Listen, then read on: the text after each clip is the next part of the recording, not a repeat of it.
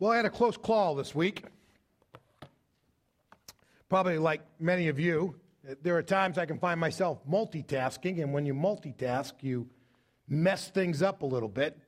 So, my youngest son, who's working with a couple of other young men to sign a lease on a new apartment in Boston, needed my social security number because I got to be a co signer with him.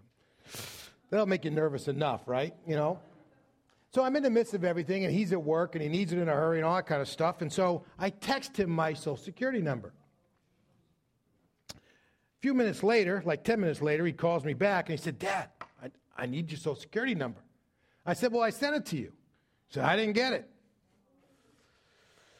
So I'm thinking, well, maybe it just didn't come through his phone yet or whatever. But about 10 minutes later, it dawned on me, he says, I better check my phone. So I had sent my social security number to somebody else because I was in the midst of running around or whatever. And, and I'm thinking, who did I send my tech, my social security number to? I'm thinking, I might be, turn out to be the proud owner of a new yacht and not even want it, you know? And I had accidentally sent it to one of our elders. So I think I'm okay. I'll let you know in a couple of weeks, a couple of months, right? But you know, we had that happen to us one time when we were living down in Rockland. Uh, I was pastor in a church in Hanover. Um, we, had, we had a Discover card, and our Discover card bill came in the mail. And it was like one of our typical bills, three or four hundred dollars for gas and this and that and that kind of thing. And then, and we always just pay it off at the end of the month. And then, then about a week later, we got another Discover card bill, and it was for like fifty-two hundred dollars. You know, and I had like, and that was back when I was paying the bills, so I had like a real heart attack. You know, and, and I started looking at all the stuff that's listed there. It's like a refrigerator that was bought in Pittsburgh, Pennsylvania, and television bought in Philadelphia. And I'm thinking, I thought my wife was going to work during the day. She's been going to Pennsylvania and buying stuff, you know. And then it clearly turned out that somebody else had gotten a hold of our info somehow, and they had taken a card out in fact, instead of coming out of like the North Carolina office, it was coming out of the Arizona office, you know, with the thing. So I got on the phone, I called up Discover, and I said, Phoenix, we have a problem, you know, and and to their credit, they took all care of it. They sent us affidavits. We had to sign all this stuff to say it really wasn't us and no, we're our purposes and that kind of stuff. But but we worry about identity theft today, don't we? When we do a lot of banking online, we do a lot of purchases online. You know, we we we have social websites that have our birthdays and this and that and our kids and photos and etc. And we, we worry a lot about identity theft. And we work at it. In fact, people have made businesses out of protecting your identity, haven't they? And that kind of idea. But I got to tell you, you know, as I was processing that experience this week and thinking about the text that we're going to look at this morning, it really struck me that that the idea of identity theft is not just a worldly thing, it's also a spiritual thing. One of the greatest heartaches that I have is that there are many of us who claim to have a personal knowledge of Christ, who claim to have a personal relationship with Christ, and we have allowed ourselves to be robbed of our identity in Christ. Whether it be through personal ignorance or through neglect or through doubt or through distraction or deception or whatever. We, we have allowed ourselves to have our identity, our, our worth, our value in Christ just stripped away from us. You know, I, I it, it, is, it is heartbreaking to me because I care so much for the church, not only Hope Chapel, but the church in large, that it, it, it just breaks my heart when you see statistics that says not that the, the behavior of people in the church really isn't all that different than people out in the world. The divorce rate, the sexual ethic that's actually being lived out, you know, their, their, their relationship to material things and what they spend their money on. There's virtually seems to be no difference at all. But, you know, you could carry that a step further, and this is a lot harder to measure. But my experience would say that it's pretty much right on target. When it comes to things like living with fear, being guilt ridden, you know, of struggling with, with anger, having self esteem issues, struggling with stress issues, and those kinds of things, those within inside the church really aren't a whole lot different than those outside the church. And I got to tell you, that's a tragedy. It's an absolute tragedy that we have allowed what God has given us. It, it, it's almost like you and I have just, we've just hacked up this huge of spit in our mouths and just spit right in the face of God and just said, you know what, you, what you did in Christ just isn't all that cool, isn't all that great. Who I am in Christ, I, I just doesn't really matter at all. And it's like we've just spit right in the face of God. And we've just let it all go away. And, it, and it's a sad thing. And today I want to start a series in the book of Ephesians. I, I think it's helpful for us, and we, we've been doing, I think it's really great through the course of the year to have some, some very strong thematic series that we go through where we can focus in on particular issues or truths like we focused on the practice of prayer and some other things throughout the course of this year as God was calling us to greater things. But, but I think it's other times it's just really wonderful to just drop down into a book and be able to put all the pieces together. And the book of Ephesians is a wonderful book for us to study. And, and, and the reason why is because for me, it's not a book that's driven by a problem. You read a lot of the New Testament books, you know, the epistles, they're written to churches or individuals who had problems that the author was trying to solve. You don't see that at all in the book of Ephesians. We, we know that Paul was in prison in Rome when he was writing this letter. He wrote this letter around the same time as he wrote the letter to the church at Colossae and also to Philemon. And he sent it by the sent all these books by the same messenger. And it's almost like Paul had this idea that, that you know, all right, I'm sending this letter to the Philemon, I'm sending it to, to the church of Colossae to solve that problem, whatever. He says, you know what, this, this is, gets, he's going to land in Ephesus and then have the travel. I ought to send them a letter as well. But let's send them a letter that, that really can speak to everybody. And so he writes a letter, and it has, a, it has a lot of wonderful themes, but the dominant theme is how God has taken that which is broken and shattered, and he's putting it back together. He's taken the relationship between God and man, and he's showing how he's putting that back together. There's been a, a, a, a, shattering of the relationship between man and man, between Jew and Greek, slave and free, whatever. God's showing how he's putting that back together.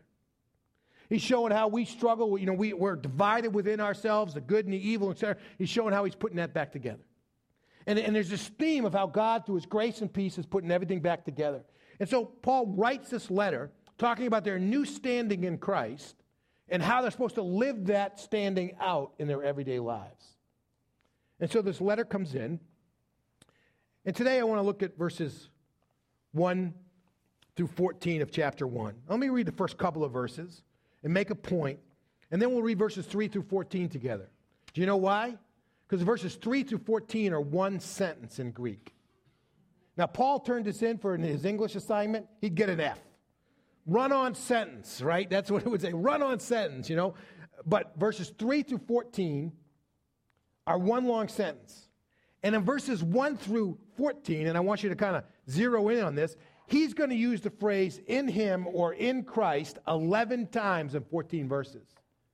Now, you're very smart people, so I don't need to tell you that. But that should be a red flag, right? Whenever he's saying in Christ or in him over and over and over again, I think he's trying to get a point across, wouldn't you think? And that's who we are in Christ. So look how he starts. He identifies himself. He says, Paul, and this is on page 993 if you're in one of our Pew Bibles. Paul's letter to the church at Ephesus, and through them to all of us.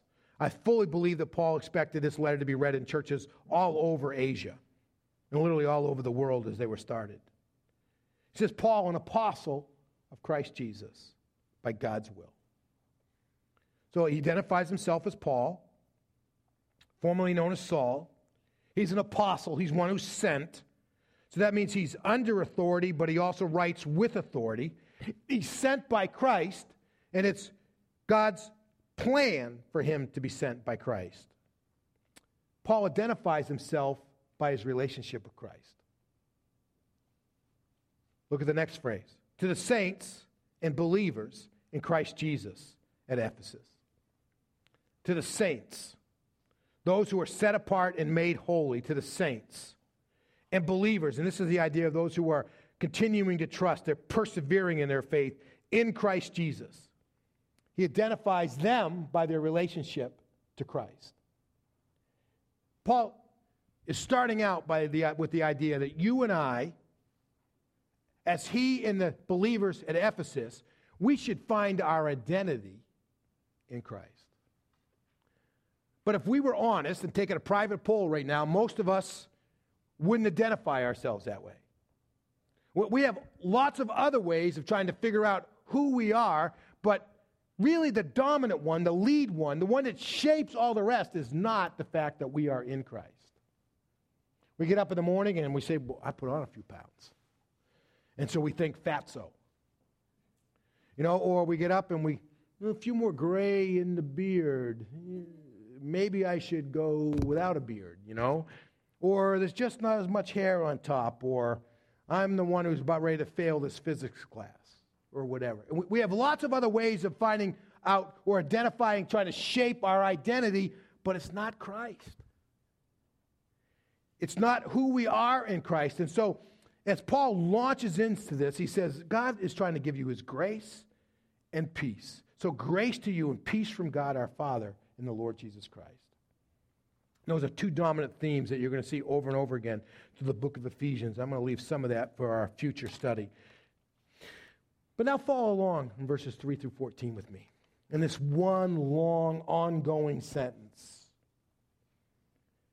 Paul says, Blessed be the God and Father of our Lord Jesus Christ, who's blessed us with every spiritual blessing in the heavens in Christ. So it's like all of us who, us who are in Christ, it's God's like gone to the cup, you know, to the, to the uh, shelves of heaven. He's grabbed up all the blessings he can possibly get, and he's just like poured them out over the edges of heaven into those who are in Christ. God's blessed us with every spiritual blessing in the heavens and he's done so in Christ. Nothing's held back, for he chose us in him before the foundation of the world to be holy and blameless in his sight. In love, he predestined us to be adopted through Christ Jesus for himself, according to his favor and will, to the praise of his glorious grace that he favored us with in the beloved. In him, we have redemption through his blood we have the forgiveness of our trespasses, according to the riches of his grace, that he lavished on us with all wisdom and understanding. He made known to us the mystery of his will, according to his good pleasure that he planned in him for the administration of the days of fulfillment, to bring everything together. Get that, see that theme of reconnecting, of bringing back the shattered, to bring everything together in the Messiah, both things in heaven and things on earth in him. In him. We were also made his inheritance, predestined according to the purpose of the one who works out everything in agreement with the decision of his will, so that we who have already put our hope in the Messiah might bring praise to his glory. In him you also, when you heard the word of the truth, the gospel of your salvation. In him, when you believed, were sealed with the promised Holy Spirit. He is the down payment of our inheritance for the redemption of the possession to the praise of his glory. Now, there's a lot of stuff in there. And, and we, we, get, we got 15 minutes left. So I'm going to try to move through this fairly quickly.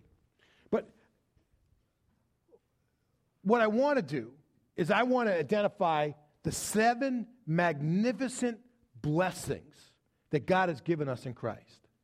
And my hope and prayer is that when you walk out this door this morning, you're not going to go out the person you walked in because you're going to understand just how valuable, precious, resourced, equipped you are. And that you should walk out of here with the peace, the power, the purpose, the hope, of God defining who you are. I'm not saying your circumstances are going to change, but you're going to change your understanding of who you are in the midst of those circumstances because God said so. So let's work through these seven. The first of those is found in verse 4. These magnificent seven blessings, the very first of those is that God chose you. We're chosen. He picked you. You see the term over here over and over again through this thing predestined, chosen, election, those kinds of ideas. I know those of you who've been around the church for a long time and have started to get into some theology. We wrestle with the sovereignty of God and, you know, how does he predestine and choose and etc. And we get into all kinds of questions related to that. You should have some interest in that. It's not the thing that you, whether what you believe about that or how you come to your understanding, it's not going to change whether you're going to heaven or not, but it is important. But here is the bottom fundamental line is that God is sovereign and he always reserves the right to choose. And he chooses in history. He chose Abraham. Could have chose somebody else. He chose Isaac. Right? Not Ishmael, he chose Isaac. He could have chose somebody else, but he didn't. He chose Jacob. He didn't choose Esau, he chose Jacob. Jacob had 12 sons. He chose Joseph. Didn't choose the other 11, he chose Joseph. God chooses.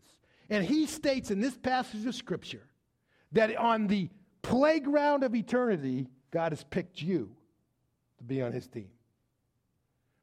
Remember those days when you were on the playground and you were getting a kickball team or a four square thing together, or you were trying out for the school play? You know, or you wrote an essay to see if you could be your school's rep to something, or you drew a picture to see if it was good enough to hang on the hallways of the school for a special exhibition or whatever. You know, and, and you all, you said, I want to be chosen, I want to be chosen. God chose you. He chose you. He didn't chose, he chose you. He chose me. And with that, you and I have been selected by God. So, how does that make you feel? That God wanted you, Rob? How does that make you feel? You know, it's, it's, it's powerful stuff. That God, through all that He was doing in history, He's saying all the things that He laid out of Christ, all, He did this all for you. Not that He didn't do it for others, but He did it for you. He did it for all of us. How does that make you feel? How does that change your perspective on what you're going through? That you have been chosen personally by God to, as we see in the next blessing, to be a part of his family. Notice what he says here in verse 4 For he chose us in him before the foundation of the world, and he's chosen us to be holy and blameless in his sight, so we can come and go without any inhibitions in presence of God, because we're perfect in his eyes. And in love, he predestined us. He, he put a mark on us and He brought us in and He adopted us through Jesus Christ for Himself. You and I have been adopted by God in Jesus Christ. We are full fledged members of God's royal family. Now, adoption here is a Roman practice, not a Jewish one. In the ancient world, the Jews, you know, they had a, a, tremendous emphasis on the lineage that came through each branch of the family. And so when an individual died, and and and there were children left, you or you you you you married like in some cases, like we see with Ruth in the story of Ruth, you marry a, a, a, relative marries the widow and raises the children in the name of the deceased. But in the Roman culture, it was the other way around, more like the way we practice adoption. When you adopt someone into your family, they become a full fledged member of your family just like they were born into the family like everyone else.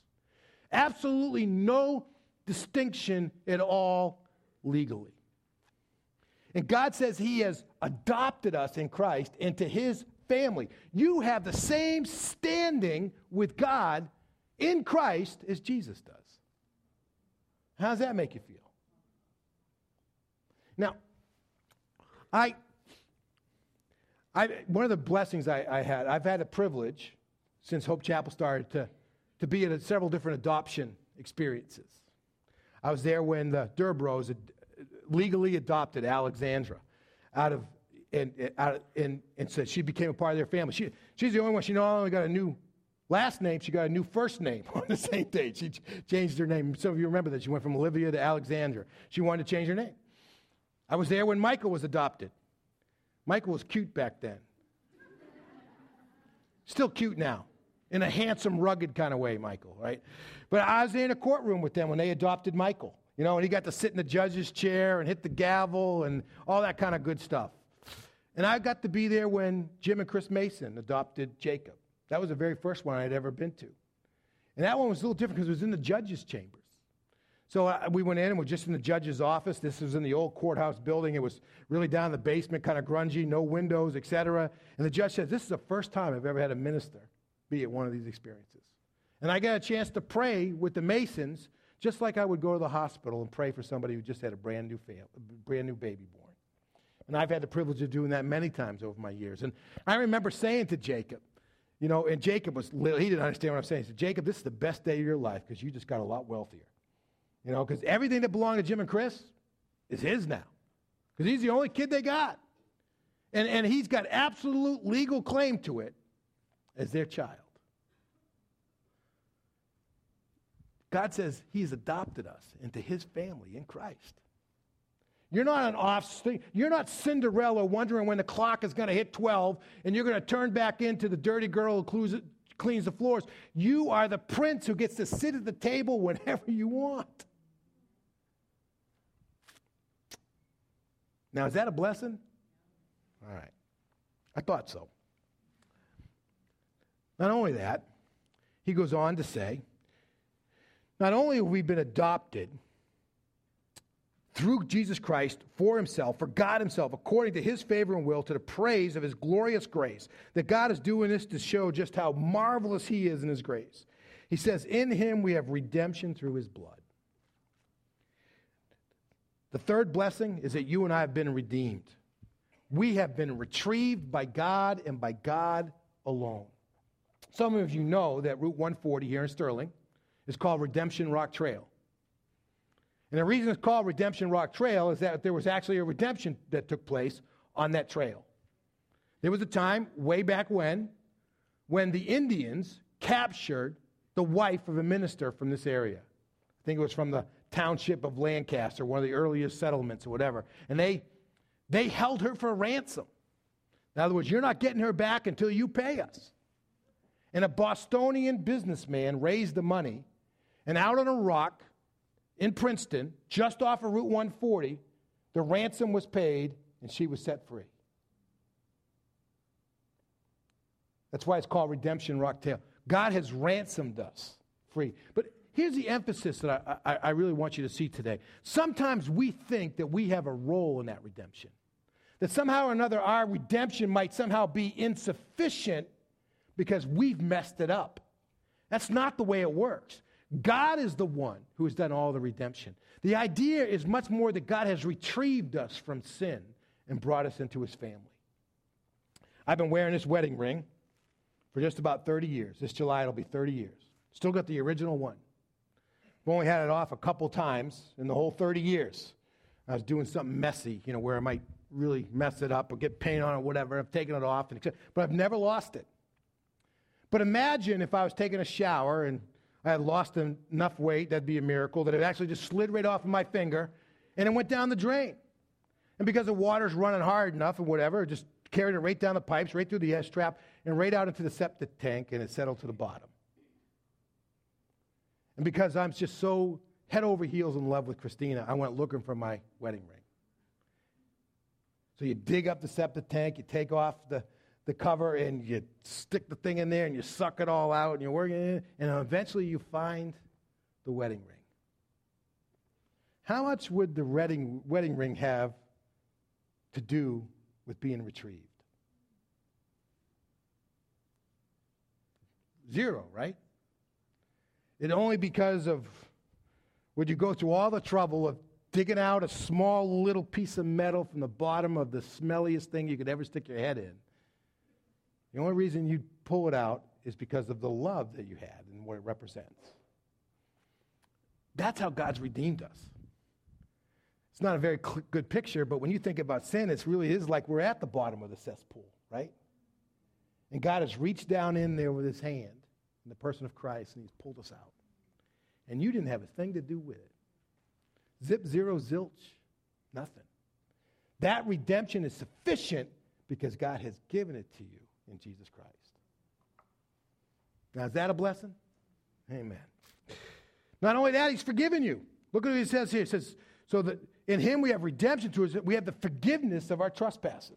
The imagery here is that all of us have trespassed on God's standards. It's like God has fences around our lives. Okay, this is your thought life. No trespassing past this point. This is your desires. No trespassing through this point. This is your behavior. No trespassing in this point. This is what you say. No trespassing with it. It's like all of us have climbed over the fence and trespassed. And God's willing to forgive us all of that. Away it goes. And really, this forgiveness is all about you and I being completely released to live the new life that God's given us in Jesus Christ, the one He redeemed you for. There's nothing holding you back. God has cut it all loose so you can move forward. I'm not saying that some of the consequences of our, our sins don't stay in our lives. But in terms of those, those consequences to be able to hold us back, in terms of us experiencing the joy, the love, the peace, the hope, the kindness, the gentleness, the self control, the things that God's trying to pour into our lives through the presence of the Spirit, they have no ability to hold back what God can do in our lives. We have been released to live the new life that God redeemed us for in the first place, that He chose us for and brought us into His family to be. It's all of it gone. The scripture says in Psalm 103, verse 12, that as far as the east is from the west, God has removed our trespasses from us.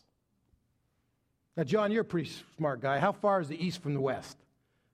the whole idea is you just can't measure it. The answer I got in the last service was it depends how many times you go around. you know, it just keeps going and going and going, right? It's like God. remember the one of the Superman movies? You know, when he's he's playing football and he just kicks it and and it goes into the next county. You know, it's like God has just taken our sins and He's launched it into a whole different galaxy. And it's absolutely no relevance at all to our current experience. God has released us to a brand new life. We're forgiven of our trespasses. We can do life differently than we've done it behalf because that's why God has blessed us in the first place. All right. Got to keep moving. Ooh, sorry. In addition to that, as you continue to read through in verse 9, he says, He had made known to us the mystery of His will. Now, here's the deal God has informed us, the mystery has been explained to us. You and I can finally understand what it is that God was doing before creation, in creation, through the fall, through the covenant people, through the cross, and now we, we, we can see it. We know how it's going to end. We may not know all the particulars to get there and what date's going to happen when, but we know how it's going to end. Now, does that change the outcome? I mean, would, would surgery be all that of bad a thing if you knew that it was absolutely, if you knew that it was going to work out absolutely perfect? I mean, all the fear that goes with surgery is the uncertainty, right?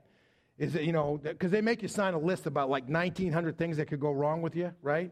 How you could land up a vegetable and this and that and all these kinds of things. I mean, if, we, if you took all that out, all you have to go through is just a few days of suffering to feel a whole lot better for the rest of your lifetime. If you knew how it was going to come out, change it. God's told us how it's going to work out.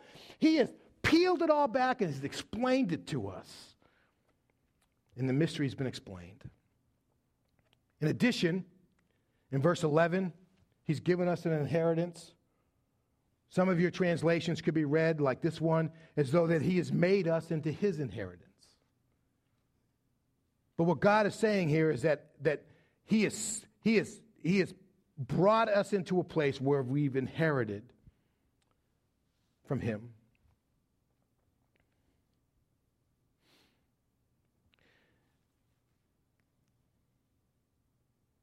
As God has revealed his mystery to us, he wants you and I to understand that everything that he said about heaven, everything that he said about this life, and the way that not only the good and the bad in our lives are used as a part of him shaping us, working things for good, that all those things are our precious gifts and they cannot be taken from us because we've been given them as an inheritance in Christ.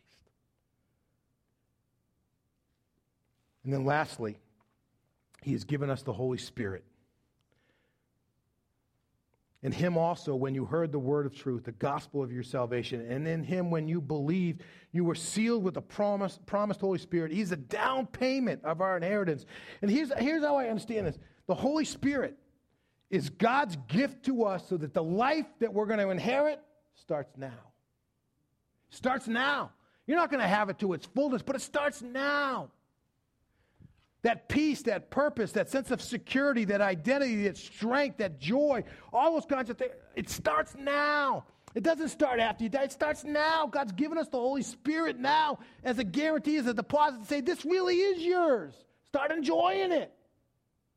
Yeah, we can go into all kinds of questions about the Holy Spirit and how He's working God has given us the Holy Spirit. He's given us Himself in the person of the third member of the Trinity so that you and I can have that life now. So, why is it that if God has blessed us with every spiritual blessing in the heavenly places, He's chosen us, He's adopted us, He's redeemed us, He's forgiven us, He's informed us, He's, he's given us an incredible inheritance and told us to start enjoying it now. Why is it that we're so beat down, run over, and worn out?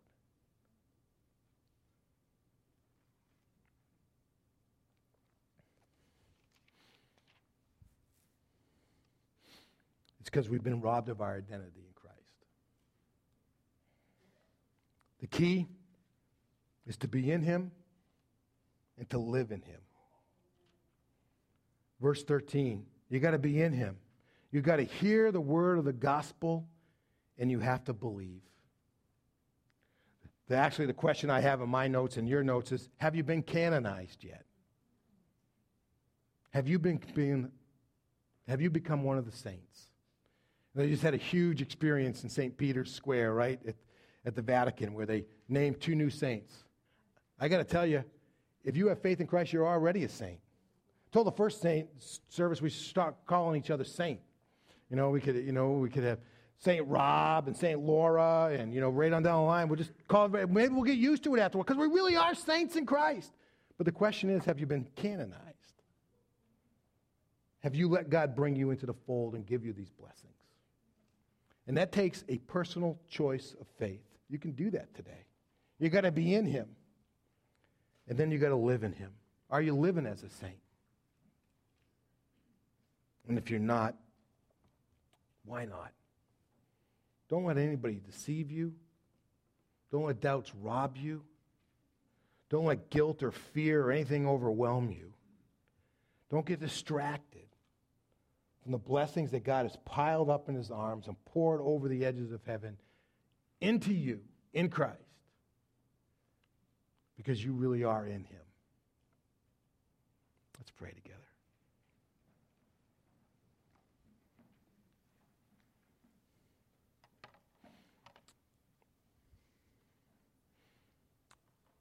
You know, Father Jesus said that if he be lifted up, he'd draw all men to him.